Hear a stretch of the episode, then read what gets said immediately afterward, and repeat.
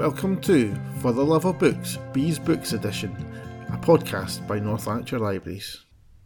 Hi, this is Pari. And this is Jennie, and we're here to talk about Bea's books. Hello, Jennie. I d- d- discovered just before, well, discovered is not the correct word, but just before we started recording, I heard a really loud rumbling sound. That might have been my tummy. So, this is just for those in the know because my tummy is quite rumbly today as well. I'm quite hungry. It's just before lunchtime, so uh, I've got distracted by the thought of food and hunger, obviously. We should bring snacks, but snacks might make even more noise. That's true. So, yeah. It depends on what sort of noise.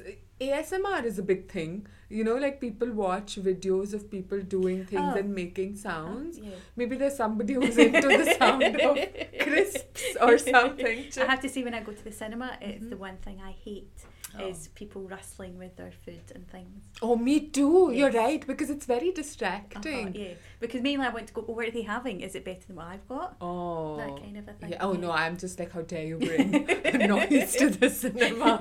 I also hate people who are on their phone as Yes, well. Which, oh yes. yes. So anyway, Anyway, this sorry. is not what we've come to talk about. Sorry, I got distracted. Uh, but anyway, the theme that Bea gave us this time was: Should you judge a book by its cover? So. Well, we're going to find out what we think.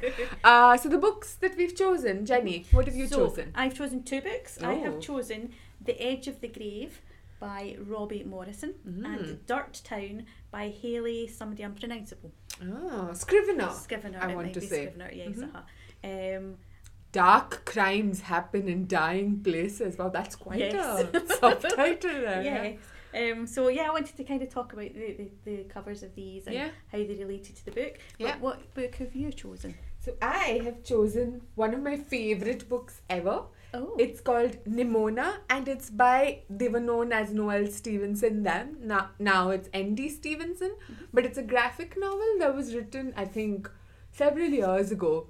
Uh, and there was a movie w- that came out much recently on Netflix uh, that's based on this book, and uh, N.D. Stevenson was a part of that as well. does it involve a purple hippo?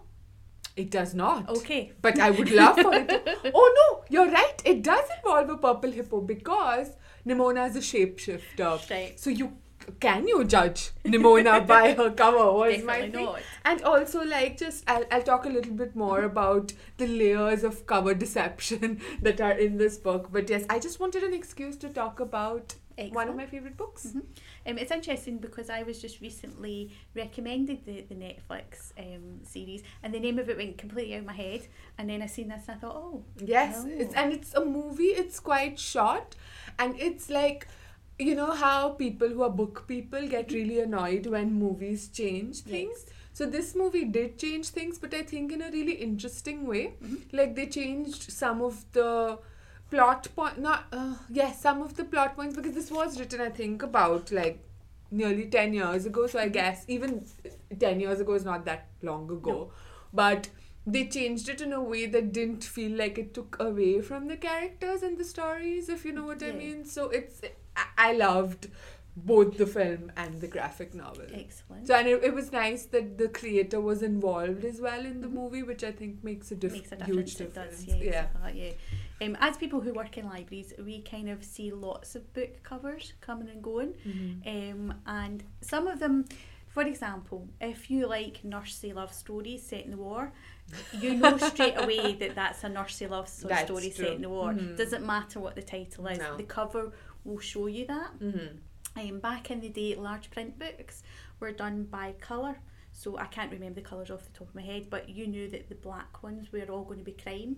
So oh that's it kind interesting of gave you a, an idea. So covers do usually give you a fairly good idea. For example, many many crime books are basically a very moody man standing with his back to you, looking into the distance. Um, you Mm. know straight away that's going to be crime. If there's snow, you know it's probably a Scandi crime. Ah. If there's um, a castle in the background, it's possibly you know um, Scottish, that kind of a thing.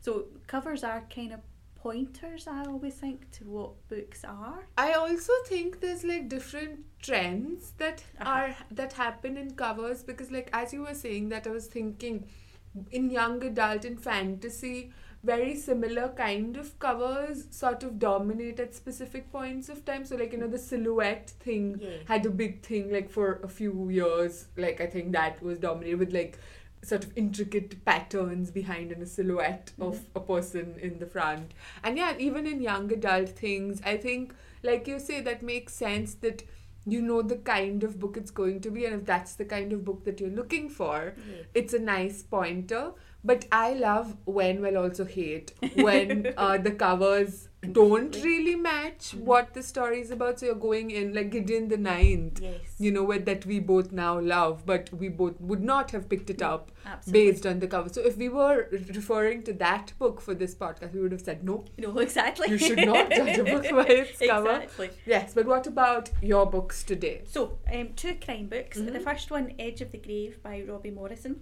I'll show you because you can see it, unlike our listeners. yes Um, it's kind of a black cover with white writing on it. It's Mhm. very moody. Um, the the title of the book is quite big, um, and then there's a tiny wee picture, and you might not be able to see it, but basically it's a Glasgow crime book set in the thirties. So it's kind of Peaky Blinders ish. Ah. Um, and I would not have picked this book up from this cover because to me it's too dark and just Mm. kind of possibly not my kind of crime yeah book. Yeah, and it also Um, says a serial killer who can't stop, a detective who won't give up. Exactly, Mm. which was what kind of made me go, oh, I'll give it a go. Mm. And I really, really enjoyed it. Oh, that's good. Um, it, I never watched Peaky Blinders, so I, I don't have any reference point there. Um, but it's very much, um, there's no mobile phones, you know, they're only just getting kind of police radios and things like that. So it's kind of old school policing. They do hang people off the top of buildings and things like that. You know, there's not the kind of health and safety regulations that there are nowadays. Um, and it was quite, because it's set between the wars, some of the story is about the First World War and what happened to those people, where they kind of slotted into society after the war. Now, Mm. obviously, in the war, people were taught to kill, um, and when they came back home, how how did that skill, you know, go into their normal lives? Because a Mm. lot of them, you know, joined up very very young, Yeah. came back still quite young, but traumatized by what they saw. Um, didn't have a trade before they went, so how did they kind of, you know, get back into society and lead a, a normal life? Oh, um, that's really interesting. And like, it makes me think like how things are still the same now. Yes. Like, especially here. So, I'm from Mumbai. And the sort of places or the people and communities that I had access to, nobody really was in the military so much. Now, two of my best friends, their father was like in the Air Force and things in India. but I didn't that wasn't sort of a day to day thing. But here, uh, my partner's brother in law was used to be in the army, so I know a little bit more, Mhm. and also just like in terms of how much how young people go into the army and the navy, and then when they come back. How, especially because there's been a couple of wars since like in the last you know 20 years or so and how exactly what you're saying the difficulties that happen you know that are there when you're trying to fit into a society that you are not trained for you're No, trained in such a different way Um, and it seems to be in this book that the police seem to be a place where they would go because some of their skills were transferable to the police. Ah. But obviously, you know, the, the violence that Yeah. they've seen also made it, you know, but a lot of them went into kind of criminal activities Mm. and things like that. You know, they even the people that didn't go to war, they were left behind. There was lots of opportunities for things. yeah Um, and it's very much kind of gangland Glasgow. right You know, there's a lot about you know religion and things in it because it was a very divided city. Yeah. You know, you could walk up one street, you know, with a particular football team scarf on, but you couldn't walk up the next street with the same scarf on. You know, there's a lot going on, um, and I really, really enjoyed it. But I would not have chosen it just from the cover. Mm. Um, so yes, I, I really enjoyed that. so the answer is no you should no, not you should not. and what about your other book So the other book was recommended to me, and from the cover, it's a kind of very red background, and then there's like a kind of car in the middle. Again, it doesn't really give much away, but you kind of think, oh, it, it probably is a crime. Um, it's set in a place called Durton in Australia, and the kids of the um, the town they call it Dirt Town. Of course. Um, because kids It's are right kids. there, Yeah. um, and again, I quite enjoy um, Australian crime anyway. People like Chris Hammer um, and people like that, Jane Harper. Um, and this was really, really good. I liked the style of it as well. So there's three different voices in it. One of them is a wee girl who's the friend of the wee girl that goes missing. Um, one of them is the police um, person that's investigating it, and the other one, the the um, titles of it are called We, and it's the group of kids. So it's not one individual kid, um, and that was really really interesting. Mm. The first one is, um, you know, it's basically they're with the person who discovers the body. Sorry, no spoilers there because it happens in the first page. But you don't quite understand to begin with why it's called We. And then as they appear throughout the book, these kind of short chapters, you realise it's a collective of the kids and how they see the events unfolding.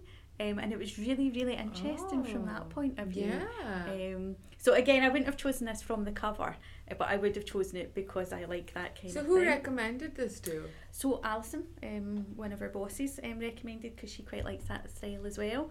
Oh. Um, and I was like, oh yes. But if I had just seen that briefly on the shelf with the cover out front, I would have not taken it up. And that's the thing, like, I think now it's not just covers, but, like, of course, covers play a major role in deciding whether you pick a book up or not. Mm-hmm. But I think, like, so many, like, the title of the book and the spine plays such an important role too, mm-hmm. because that's how you're seeing a lot of books. Like, even when we go around the library, you know, of course, we have some books on display that are front facing, Mhm. uh, especially picture books and things, but also some like grown up books. But most of the books are spine out. So, Absolutely. and you have so many books now. Like, we were just complaining about how we don't have space to fit the books at the moment. Um, and it's, you know, there's so much stuff out there that how do you decide? You make like really snap judgments based on your vibes, I guess, the vibes that the book's giving you. So recommendations are such Yes. a good way to like yeah like find things And we're lucky in here in that when people bring books back to us, Mhm. we see them face on, yeah if you know what I mean. Um, so a book like that, that it's just a red um, spine with white writing on it, we would never look at that. no When somebody brings it back to us, we get to see the front. But Mhm. yeah, if you didn't necessarily see the front, you know, it's hard. yeah because they sound like uh you know just yeah if you don't really have the context to them unless Yeah. you know the writer and you know you like their work like you said jane harper Exactly. or whoever And both of these are the first books by those authors, so Mhm. they're not ones that you're going to come say, "Oh, I've read the first one, I like the second one," Yeah. that kind of a thing. But Um, that's why this podcast, I think, like, I really like that aspect of it where both of us come from really different kinds of reading uh, backgrounds. So we recommend things to each other, like we might pick up, but also to other people who it's just a way to sort of, I guess, either recommend or in my one case, not recommend a book to people. And, and just because this, you know, it can get a bit overwhelming sometimes. Like, I am a prolific book hoarder like I'll just like get library books and because I live in Glasgow so I have access to two libraries and a secret third one that I'm not supposed to uh, but you know like I love like having the choice but the choice can get overwhelming sometimes so sometimes you just need somebody to say this is a book that you must read oh I love the sound of that Absolutely. yes please I also feel that um, as people who work in libraries, um, we are matchmakers in a way, um, Mhm. and that's the favourite part of my job. Is yeah when you recommend something to somebody, and even if they don't like it, but they've read it, and Yeah. they come back and tell you, Jennie, that was awful. Yeah. Why did you recommend that yeah. to me? And it causes a discussion. yeah Um, but absolutely the downside is working in the library. A lot of customers say you should read this, Yes. and there's not enough time. No, but to- I love that. I love when, you know, like a couple of weeks ago, this lady came in and was just returning books, and she's like, This book was fabulous. Now, I didn't pick it up, admittedly, because it was not my kind of thing, but I love that she felt so passionate, so Absolutely. moved to, like, you know, returning a book. No, you must, because that's what sometimes you just want to talk to somebody about a book Absolutely. that you're reading, like with Gideon the Nine, the whole series Yes. the both of us just couldn't be like, no, don't take the day off. I need to talk to you about this. We, we So- could do like several podcasts Yeah. on each book. Yes, yes. Um, Each chapter. Absolutely. Yeah, yeah. anyway, tell me about your book because I am interested in shapeshifting. Yes, so Nimona. Now it's the cover. I think is actually quite fun because it's technically a young adult book, but and I think they have more fun covers. Uh-huh. Um, so I would judge this book by its cover and pick it up, but some people might not because they might look inside and see, oh, it's a graphic novel. No, it's not my kind of thing. But okay, I'm just gonna read the description because it's just encapsulates how fun and mad and chaotic it is. Um, okay. Nimona is an impulsive young shapeshifter with a knack for villainy. Lord Ballister Blackheart is a villain with a vendetta. As sidekick and supervillain, Nimona and Lord Blackheart are about to wreak some serious havoc. Their mission?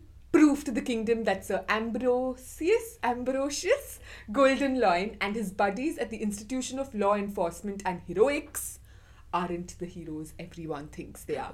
Nemesis, dragons, science, symbolism, all these and more await in this brilliantly subversive, sharply reverent epic by Noelle Stevenson. Yes, so, so just selling. So it's just like it's it doesn't take itself seriously, but also takes itself seriously mm-hmm. because it's about Nimona and what's supposed to be a villain and a hero. Like in this, you know, looks like a villain, looks like a hero on the cover that I'm showing mm-hmm. Jennie that you can't see, but you can look it up mm-hmm. to see the cover.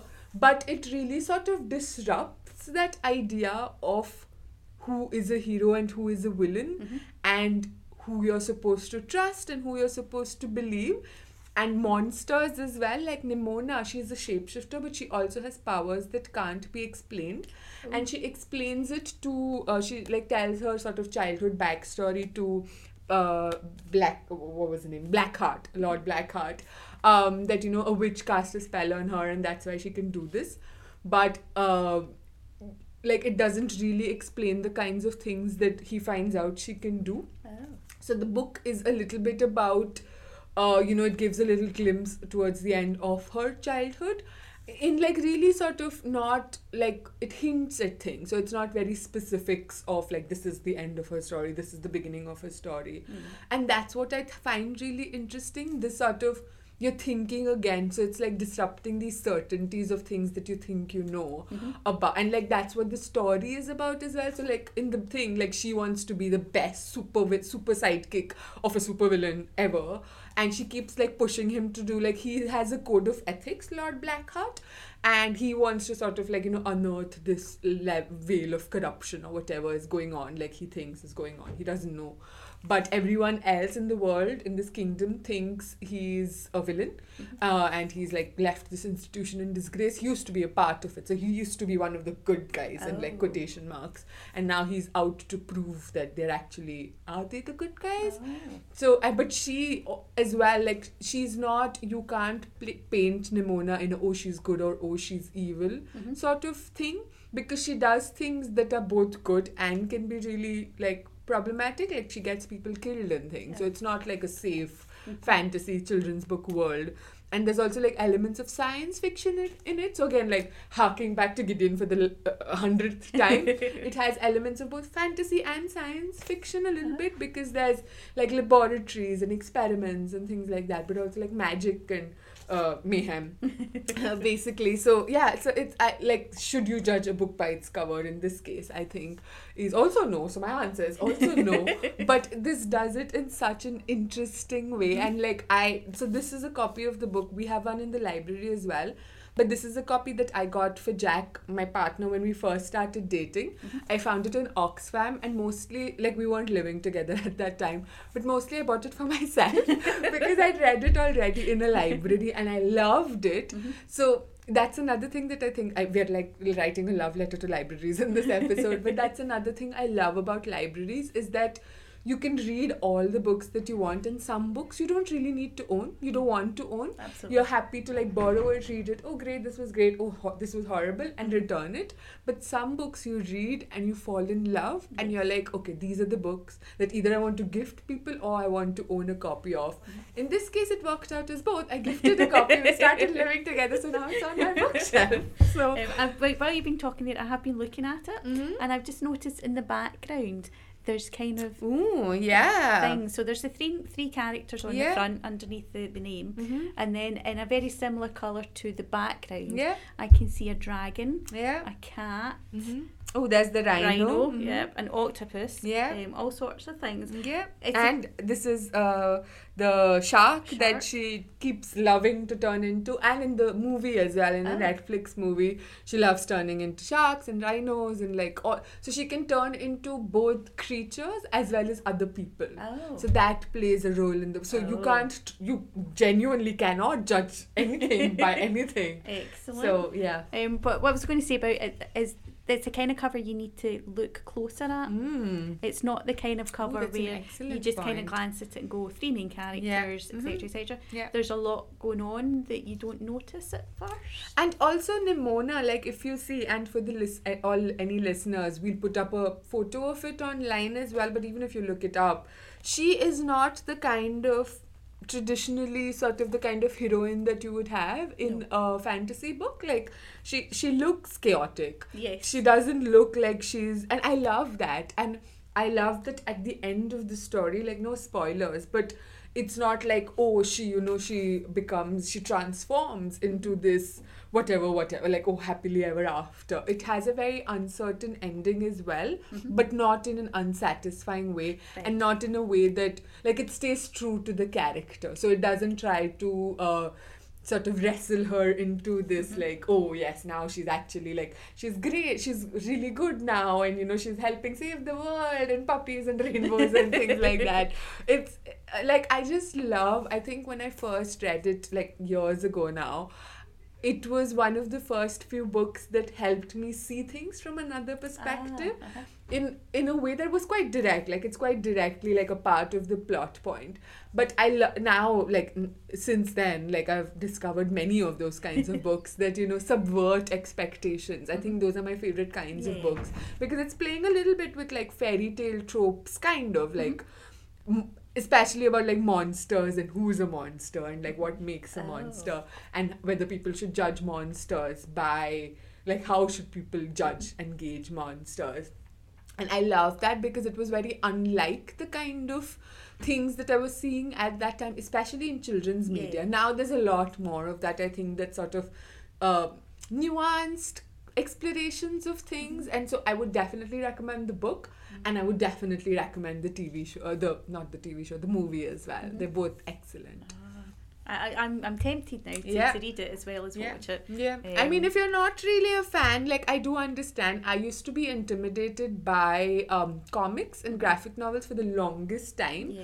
uh, because it just didn't seem like h- I didn't know what, how I can enter it. Like I didn't have an entry point, and this was actually one of my first entry points oh, Ah. into graphic novels because it's like yeah. I hadn't I didn't have the confidence. I think it sounds really weird. Like sometimes you're intimidated by books. I, I, exactly. Yeah. I've never read a graphic novel like all the way through Yeah. because I've never got engaged enough in it. Um, because I find am I reading words? Am I looking at pictures? Mhm. Where do where do I go? Yeah. Um, and sometimes yeah, I can understand why that's intimidating. And I think like what I have found is that there is no correct way really because when I read sometimes like I read a lot of now superhero things as well and sometimes I'm just interested in the plot. So you know the art is beautiful and th- and some of them is like it's beautiful but you know like I want to know what's going on next so I'll glance at it whereas someone who might have a more um, they might be more interested in the illustrations. They would place a lot more importance on the art. Like they're letting the pictures tell the story rather than the words. And uh, like obviously you do both, but where you pay atten- like your attention goes differs. But yeah, I just think it's a really excellent way of exploring a world and i love that it also doesn't take as long as Yeah. novels do so it's like you know you can rush through them and I, I also find that in graphic novels some graphic novels take themselves really seriously Mhm. because i suppose they are about serious topics Yeah. so that thing about engagement i found that as well Mhm. i think i might have read a couple of graphic novels before this but they were really like big important graphic novels Mhm. and i didn't really find myself like i read them and i was like okay this, this was fine. It was an read that, yeah. experience. Yeah yeah. But this one i think was one of the first um, graphic novels. It might have been the first graphic novel that made me fall in love with the potential of graphic novels and now I've, i read graphic novels a lot and some are hit and miss some are better than others like any book but this still remains one of my favorites I know that I like the, um, and I apologise again for mispronouncing this, Ben Aaronovitch Oh, yes, books, yeah. um, The Rivers of London. yeah yeah Um, they now have graphic novels as well. oh do well. they And because I've read the books Yeah. And have an idea of the world yeah that it's set in and all that kind of stuff, I think I would now go and read the graphic novels just to see.